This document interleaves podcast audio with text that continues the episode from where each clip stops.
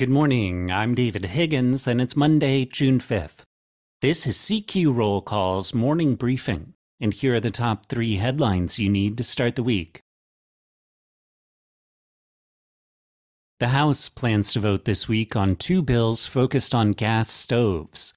Both bills are sponsored and led by Republicans, but a handful of Democrats also support them.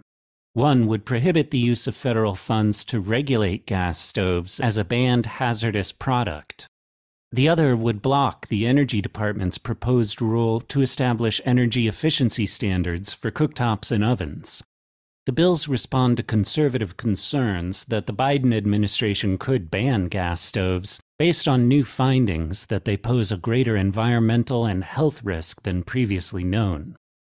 But the White House has said President Joe Biden wouldn't support such a ban.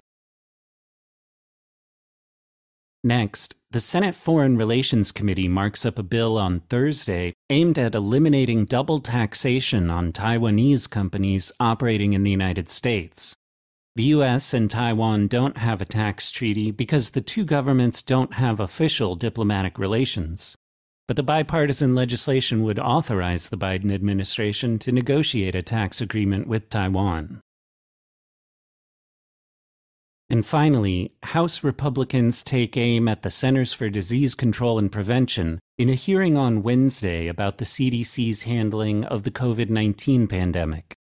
The hearing comes as President Biden is expected to name a new director for the CDC. Check CQ.com throughout the day for developing policy news. And for all of us in the CQ Roll Call newsroom, I'm David Higgins. Thanks for listening.